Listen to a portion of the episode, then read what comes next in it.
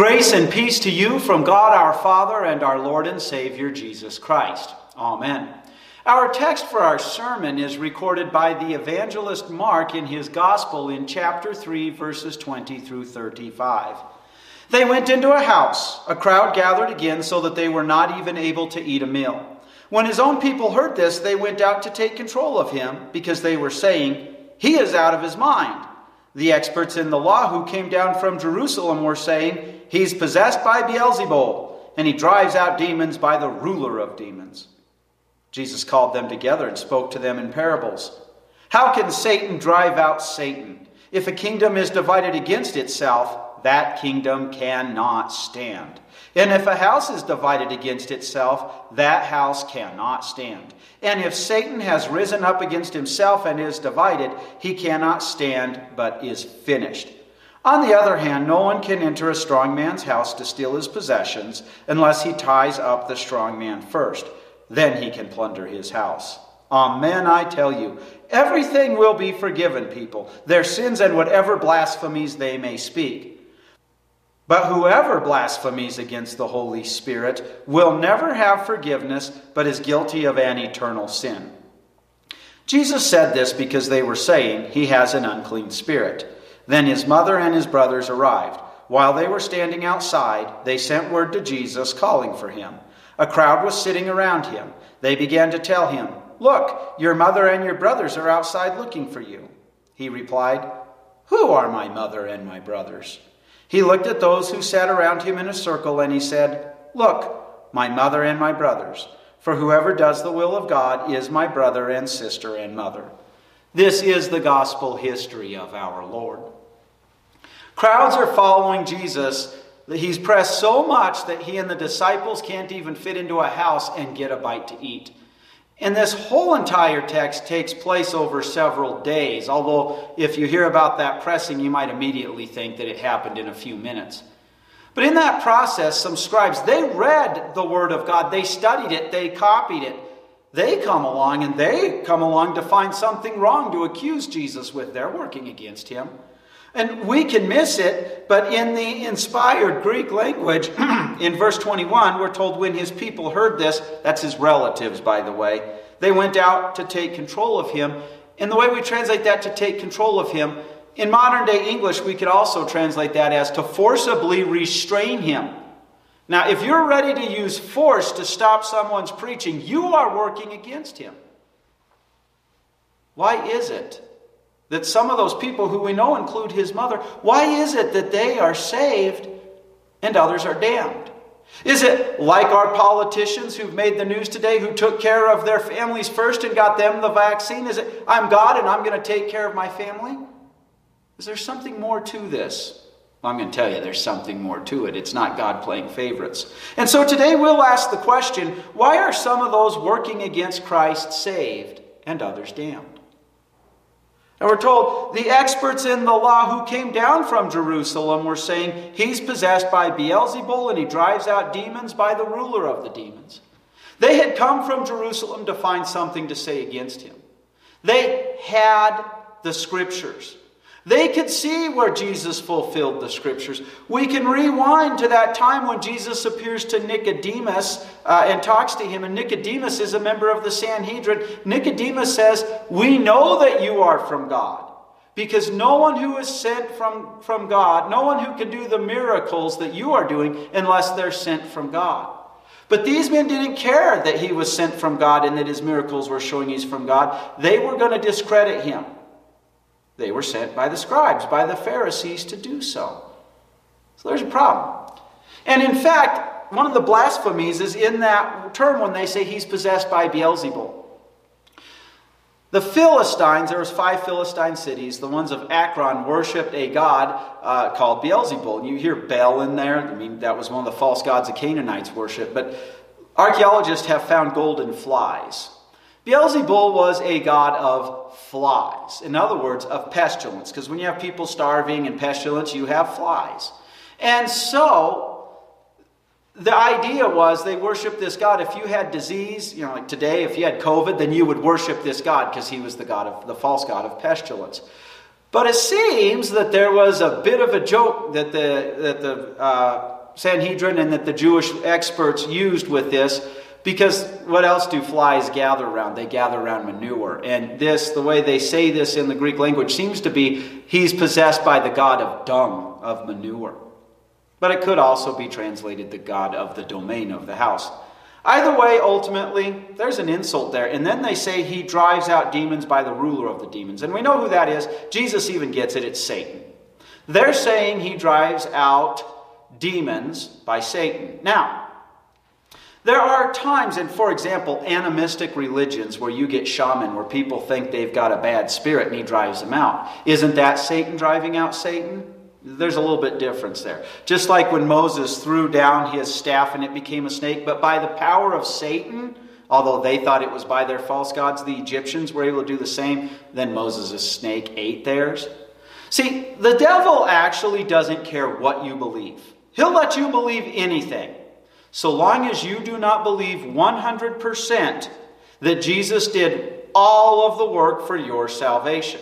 In fact, the devil's quite happy when Christians think things like, do your best and then God will do the rest. Or, you work to earn your salvation, and if you have not done enough repentance, it's okay. You can suffer in a hell like atmosphere and then you'll get to heaven. Because in any of those, you're not trusting 100% that true God became true man and did all the work for your salvation.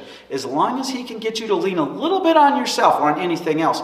So, like with animistic religions and stuff, shaman can drive out bad uh, spirits uh, or make, make people think that. The devil plays that game because it makes them think there's something other than God. But Jesus, here by the words he uses, it's very clear. He has driven out so many demons. He is waging a war against the devil. He's made too strong of a, of a dent. So when they say he's possessed by uh, the, the Lord of the dung heap, by a demon, and that he drives out uh, demons by the power of Satan, they're really blaspheming against the work of the Holy Spirit. But Jesus points out their problem. He says, How can Satan drive out Satan? If a kingdom is divided against itself, that kingdom cannot stand. A perfect example of what he's saying is the American Civil War. Every bullet fired, every man who was shot was an American. Everybody killed was an American in that war. And if a country like Britain or France wanted to come in and conquer America, all they would have to do is wait until the time where one party got weak enough to surrender to the other and then move in. Abraham Lincoln was a brilliant politician in recognizing this and, doing everything he could to preserve the Union. Because a kingdom divided against itself, everybody killed, is a member of that kingdom. It's eating itself up, it's destroying itself. And Jesus brings home that point even clearer. And if a house is divided against itself, that house cannot stand. In those days, it used to be that when sons got married, they, there was kind of a central rotunda, like a living room or an atrium, and they built their houses onto that. But if Papa shoots the son and the son shooting at Papa, that's it. Boom, the family line dies. If Satan is working against himself, because Jesus was making such deep inroads driving out these demons and stuff, then he's only destroying himself. And he says, And if Satan has risen up against himself and is divided, he cannot stand, but is finished. You can almost translate the Greek language there owns his own termination.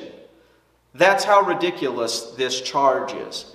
And in fact, we want to recognize that, that those who work against the Lord in unbelief today, and we can take a look at example atheism. Most atheists have embraced evolution, the idea that our ancestors stopped flinging feces at each other and came down from trees. They have to believe that. They will believe anything but the scriptures and so, unbelief itself, if we take a look at it, while unbelievers accuse Christians of being uh, irrational, if you take a look at the accusations they make, like Jesus is showing with these men, how would Satan, divided against himself, not be owning his own destruction? Such is the folly of unbelief. But Jesus continues and says, On the other hand, no one can enter a strong man's house to steal his possessions unless he ties up the strong man first. Then he can plunder his house. Oh, a thief who's very sneaky can pick the lock on your house in the middle of the night and be really quiet, come in and maybe sneak away with one thing. But if he wants to have, be able to rifle through all your possessions and pick out everything he wants, he's got to get you out of the picture, right? And this is what Jesus is doing because in our natural condition, we are slaves to the devil. That's original sin. You cannot love God or serve Him in that because you are enslaved to the devil. But God sends His Holy Spirit working through that message that you have a Savior, and He's brought you to faith. How did, Je- how did Jesus plunder the devil? The irony is, there he used the devil against himself. The devil thought that Judas, willingly loving money more than his Lord, that he could use his greed. The devil thought he could use the Sanhedrin's rejection of the Savior. The devil thought he could use the spinelessness of Pontius Pilate to get Jesus murdered on the cross. The devil didn't realize it was by that very cross that Jesus would spill his blood and remove our sins, suffer the abandonment of God for us, that is hell, and purchase and win you. This is where Jesus actually bound up the devil. And in fact, there's a beautiful picture that the Apostle John gives in his Revelation in chapter 20, where the, Jesus is compared to an angel from heaven throwing the dragon, which it specifically says is Satan, out of heaven and saying he has been bound for a thousand years. The name Satan means accuser. Satan comes and accuses you of your sins. He says, Look, God, I get that one back. That one is sinned. And God says, I don't know what you're talking about. I see my son's blood, I see my son's righteousness. The devil has been chained like a junkyard dog now, so that he cannot hurt you unless you step within the confines of his chain. Oh, then he'll grab you and drag you in. Now, that revelation also makes it clear that right before Christ returns, the devil will be allowed to run amok for a short period of time. But he accuses you, oh, he can't. He tries to drag you back in, but as long as you stay outside of his chain, he entices you into his chain with sin. Embrace this sin, love this sin, let it have the place of the Word of God. And that's what the scribes are doing. They know what God's Word has to say, but they're working against it. They know that Christ fulfills what the, the, signs of the Messiah in the Old Testament. And instead, they blaspheme him. They say he does this by the power of devils. So Jesus warns them. He says, Amen, I tell you, everything will be forgiven people, their sins and whatever blasphemies they speak. But whoever blasphemies against the Holy Spirit will never have forgiveness, but is guilty of an eternal sin. Jesus said this because they were saying he has an unclean spirit. God's word makes it clear. John 3:16, where Jesus spoke to Nicodemus, "For God so loved the world that he gave his, ev- his only begotten son that whoever believes in him has everlasting life." See, it's by faith that you receive the blood of Christ. And faith is not a decision you make. Faith is the work of the Holy Spirit. As Jesus told Nicodemus a few verses prior to John 3:16, flesh gives birth to flesh, but the Holy Spirit gives birth to spirit. So the Holy Spirit works through the message that God became a man to live perfectly for you and, and suffer the punishment for your sins, to take you away from Satan, virtually violently from Satan. Not that you're involved in the violence, but Satan took a beating on that cross. And the Holy Spirit works that message to give birth to your new man who's now engrafted to Christ, to give the faith to you. So when the Holy Spirit is working through that word, if a person is resisting it and blaspheming the work of the Holy Spirit, slandering it, saying things like, oh, this is by the power of the devil, especially when they know they're doing it, then they're driving the Holy Spirit out of their heart. And if you don't have faith, then you don't receive the blood of Christ. Christ died for the sins of the whole world. The only thing that damns a person to hell is rejecting it. That's unbelief. By faith, the new man that God has created in you has it. It's your possession now. So some of these scribes would become believers. At least we can guess that because we are told in Acts that some scribes came to faith. But Jesus warns them here you are on your way to rejecting, to denying that Holy Spirit. So we see this is why they would end up, many of them, damned. But what about his mother and his brothers? Now, I want to say that in the medieval ages, work righteousness became very prevalent in the Christian church, and Mary was elevated to co redemptress, and that involved the need for her to be a, an, an eternal virgin. So people always say, oh, this has got to be his cousins. But when you remove the medieval false theology, there's no reason to believe that this isn't Mary and what would be half brothers of Jesus before Adam and Eve fell into sin, God had already given them the intimacy of intercourse, saying, Be fruitful and multiply, and it was a blessing. Why would God withhold that from Joseph and Mary after Jesus was born? So, with that out of the way, we're told, when his own people heard this, they went out to take control of him. Again, that would be forcibly restrain him because they were saying he's out of his mind. He's crazy, he's nuts. That was verse 21. Then, verse 31, we're told, then his mother and brothers arrived. While they were standing outside, they sent word to Jesus calling for him. Let's call him out of the house and then we'll forcibly grab him and drag him back home. How can Mary take part in this? It's very easy to understand this that, for example, Mary knew because she knew she was a virgin. She knew that angel Gabriel appeared to her. She sang a song rejoicing that her Savior had been conceived.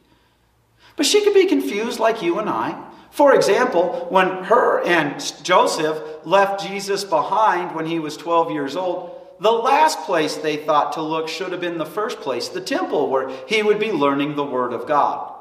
Perhaps Mary and his brothers simply are thinking, boy, he's really making the Sanhedrin mad. They're even sending the scribes out after him. He needs our help.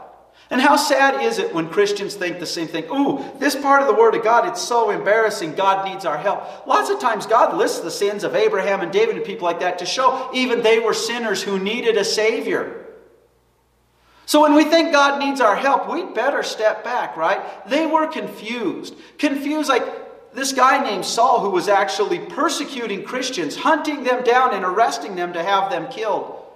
But he had not blasphemed against the Holy Spirit. He had not hardened his heart. And to blaspheme the Holy Spirit like that, you have to work really hard against the Holy Spirit to drive him out and away from you. And you have to do it a lot, persistently. That guy hadn't done it. As he himself says in his epistles, I sinned out of ignorance. Jesus stopped him and gave him faith, and he becomes the Apostle Paul. And we know with Jesus' mother and his brothers here, we know, for example, his, we'll say, half brother, James he becomes an outstanding leader in the early Christian church. And Jesus knows he's going to become one of the early martyrs. It's why when he's on the cross, he asks his best friend, John, the Apostle John, to take care of his mother, because James is, eh, John's going to outlive James by a long time. So, in their case, yes, they were sinning and working against the Lord, maybe even thinking they were helping him, but they were not rejecting him, hardening their hearts in unbelief. What about you? Verse 32 A crowd was sitting around him. They began to tell him, Look, your mother and your brothers are outside looking for you. He replied, Who are my mother and my brothers? He looked at those who sat around him in a circle and he said, Look, my mother and my brothers, for whoever does the will of God is my brother and sister and mother. Now, notice we're never told up till this point that any of his sisters were present. They'd be half sisters. The point Jesus is making is whether you're male or female, you're his relative when you do the will of God. Now, our mind gets confused and we think, do the will of God. Okay, I do the Ten Commandments by my power. But again, the Holy Spirit comes, this is, and he creates faith. And when you have that new man, that new man, that new person is engrafted to Christ. That person is saved and holy, even though you have a sinful nature now. So, doing the will of God, of course, yes, that's the Ten Commandments. But God has to give you the new person who's created to do the will of God. That person is holy. And when that person struggles against the sinful nature that's going to be with you and I until the day God calls us to heaven or he returns, whichever comes first, that's doing the will of God. And when that person trusts in Christ for forgiveness, that's doing the will of God. And let us not forget the Great Commission in Matthew chapter 28, starting verse 19, where Jesus says, Go and make disciples of all nations by baptizing them in the name of the Father, Son, and Holy Spirit, and by teaching them to obey everything, not pick and choose, everything I've commanded you. That's the whole will, word of God. And so when you Share the Word of God. When you come to the Word of God and, and, and, your faith is nourished and you trust in the forgiveness of sins by that nourishment of faith, by the faith that the Holy Spirit has created, when you share that with others, when you dig into the Word of God so you can apply it to your neighbor, you're doing the will of God. And just like Abraham, the true children of Abraham, the Bible tells us, are not those who are his by physical descent although it can be, it's actually those who have faith like Abraham. Although we're sinners, we're engrafted to Christ, and with our new man, because of the Holy Spirit giving birth to that new man, we do do the will of God. So let me wrap up our sermon with a reminder of verse 27. On the other hand, no one can enter a strong man's house to steal his possessions unless he ties up the strong man first. Then he can plunder his house. You, in your natural condition, when you were conceived in your mother's womb, we're a slave to the devil. But Jesus took on human flesh for you. He beat the stuffing out of that devil and he took you away and said, This one is mine.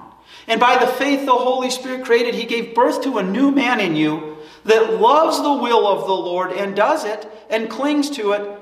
And therefore, you are Christ's brother and his sister. You are his relative. He plundered the devil to save you. So, why were some of those working against Christ saved and others damned?